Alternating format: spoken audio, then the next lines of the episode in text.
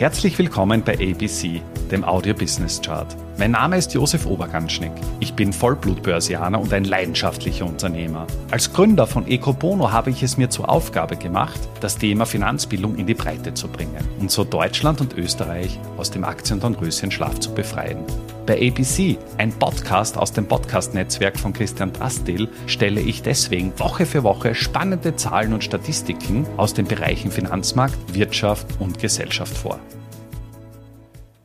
Nachdem die Fußballweltmeisterschaft Ende 2022 erstmals in Katar und auch erstmals in den Wintermonaten einen neuen Weltmeister kürt, ist es für mich Zeit, das Thema Fußball auch in den Podcast ABC aufzunehmen. Heute möchte ich mich mit den Jahresabschlussdaten der österreichischen Bundesliga-Vereine beschäftigen.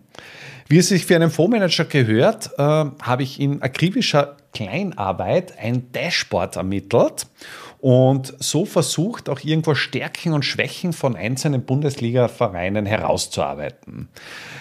Jede einzelne Kennzahl wird auf einer Skala von 0 bis 100 aufgetragen. 0 repräsentiert den schlechtesten Wert, 100 den besten Wert und dahingehend kann sich jeder Verein anhand der Zahl schon einschätzen, also wie weit fehlt es noch an die Spitze, beziehungsweise wie weit bin ich denn vom schlechtesten in der jeweiligen Kategorie entfernt. Das ist für mich eine wesentlich bessere Analysemethode als beispielsweise ein klassisches Ranking, weil dahingehend die Abstände zwischen den einzelnen, zwischen den einzelnen Plätzen nicht klar dargestellt werden. Was habe ich jetzt genau analysiert? Basis meiner Analyse waren eben die Jahresabschlussdaten der österreichischen Bundesliga-Vereine. Vielen Dank an dieser Stelle auch an Christian Drastil für die zur Verfügungstellung der Daten beziehungsweise auch für den Anstoß, dieses Thema in den Podcast, Podcast aufzunehmen. Die Erträge der Bundesliga-Vereine schwanken zwischen 152 Millionen vom Grösus Red Bull Salzburg und 5,8 Millionen von Austria Klagenfurt. Also das ist eigentlich eine unfassbar große Bandbreite.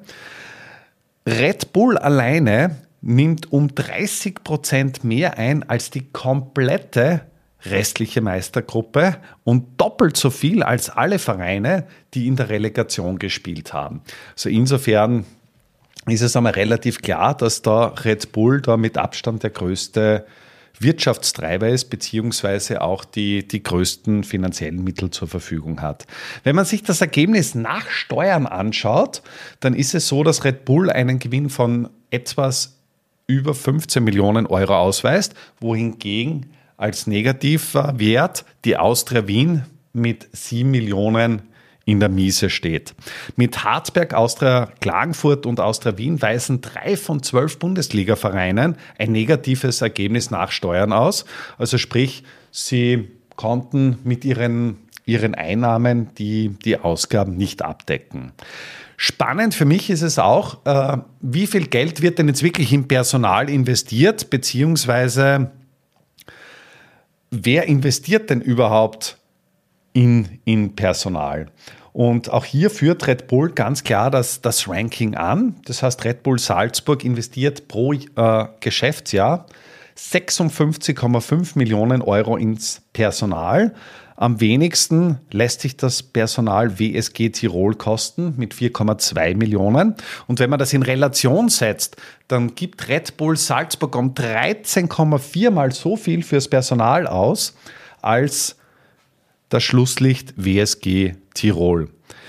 In Summe gibt, äh, geben alle Vereine knapp 160 Millionen aus. Davon entfallen 72 Prozent auf die Meistergruppe beziehungsweise 28 Prozent auf jene Vereine, die in der Relegation gespielt haben. Und da sieht man schon einmal relativ klar, dass eben irgendwo mit einem erhöhten Kapitalansatz anscheinend auch der der sportliche Erfolg einhergeht. Wie schaut es äh, von der Eigenkapitalsituation bzw. von der Fremdkapitalsituation aus? Beim Eigenkapital führt auch Red Bull das Ranking an. Red Bull hat aktuell 104 Millionen Euro Eigenmittel, wohingegen die Austria Wien ein negatives Eigenkapital von 16,2 Millionen aufweist. Mit Austria Klagenfurt unter Admira weisen auch hier drei Vereine negatives Eigenkapital auf. Und wenn man sich die Eigenkapitalpositionen aller Bundesliga-Vereine ansieht, dann entfällt 85 Prozent auf Red Bull Salzburg. Von der Fremdkapitalsituation schaut es äh, etwas anders aus. Am meisten verschuldet ist Austria Wien mit aktuell knapp 72 Millionen Euro. Am wenigsten der TSV Harzberg mit 668.000 Euro. Und ja, wenn man das umrechnet, hat Austria Wien 100 Mal so viel Schulden als der oststeirische Verein. Und wenn man das jetzt in Relation stellt, also wie steht das Eigenkapital in Relation zum Fremdkapital, dann ist es so, dass wenn man das über die gesamten Vereine drüber zieht, dass wir ein Verhältnis von ungefähr 50-50 haben. Das heißt, 50 Prozent wird mittels Eigenkapital finanziert, 50 Prozent mittels klassischen Fremdkapital. Von der Relation ist es so, dass hier spannenderweise Hartberg das Ranking vor Red Bull anführt. Schlusslicht ist äh, in dieser Rubrik Austria Klagenfurt. Und dann stellt sich wieder die Frage, na, wie lange brauche ich denn überhaupt mit meinen Erträgen, um mein Fremdkapital zurückzahlen zu können? Und auch hier führt Hartberg das Ranking an. Das heißt, sie brauchen nur 10% der Jahreserträge, um den kompletten Schuldenstand auf, auf Null runterzufahren, wohingegen die Austria, also sprich Austria Wien, mehr als das Dreifache der jährlichen Einnahmen benötigen würde, um eben den Schuldenberg abzutragen. Mit dem LASK und ähm, der Austria Klagenfurt gibt es noch zwei weitere Vereine, die mehr als die Einjahreserträge aufwenden müssten, um die mittlerweile doch äh, sehr hohen Schulden abzutragen. Und jetzt kommen wir dann schon zu, zu dieser Heatmap. Und ich habe da zwei Heatmaps für diesen Podcast erstellt. Auf der einen Seite mal eine Heatmap mit den absoluten Werten, das heißt, wo wir uns nur die einzelnen Kennzahlen ansehen. Und hier ist es so, dass eben Red Bull auch ganz klar die Nase vorn hat und in äh, sehr, sehr vielen Kategorien einfach das Ranking anführt. Ausgenommen beim, beim Fremdkapital. Dort äh, haben eben, eben andere Vereine die Nase vorn. Danach kommt lange nichts und hinter Red Bull Salzburg reihen sich äh, Sturm Graz und Wien, äh, Rapid Wien und auch überraschenderweise der TSV Hartberg ein. Das heißt, die Tabelle wird da irgendwo doch etwas, etwas auf den Kopf gestellt. Und dann stellt sich natürlich die Frage der Effizienz und wir im Fondsmanagement haben das immer so, dass wir sagen, na, wie viel Ertrag bin ich denn als Fondsmanager überhaupt in der Lage, pro eingegangenem Risikopunkt zu erwirtschaften? Und die gleiche Fragestellung habe ich mir hier gestellt. Na, wie viele Punkte hat ein Verein überhaupt erreicht in Relation zu den eingesetzten Kapital bzw. den eingesetzten Mitteln. Und hier verkehrt sich das Bild komplett. Der WRC wird vor Sturm Graz und Austria Klagenfurt Meister. Red Bull würde in der Meistergruppe hier nur den, den fünften Platz belegen. Spannender Punkt äh, am Rande.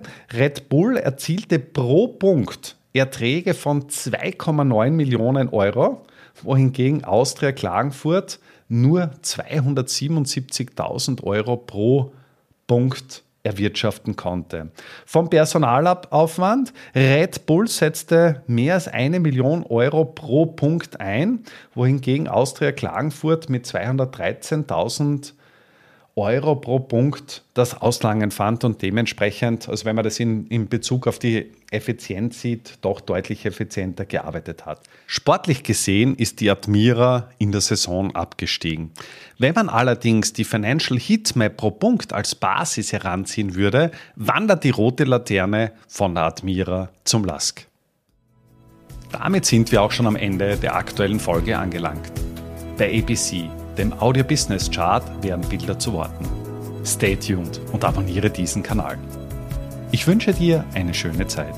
Bis zum nächsten Mal bei ABC, dem Audio Business Chart. Servus und Baba.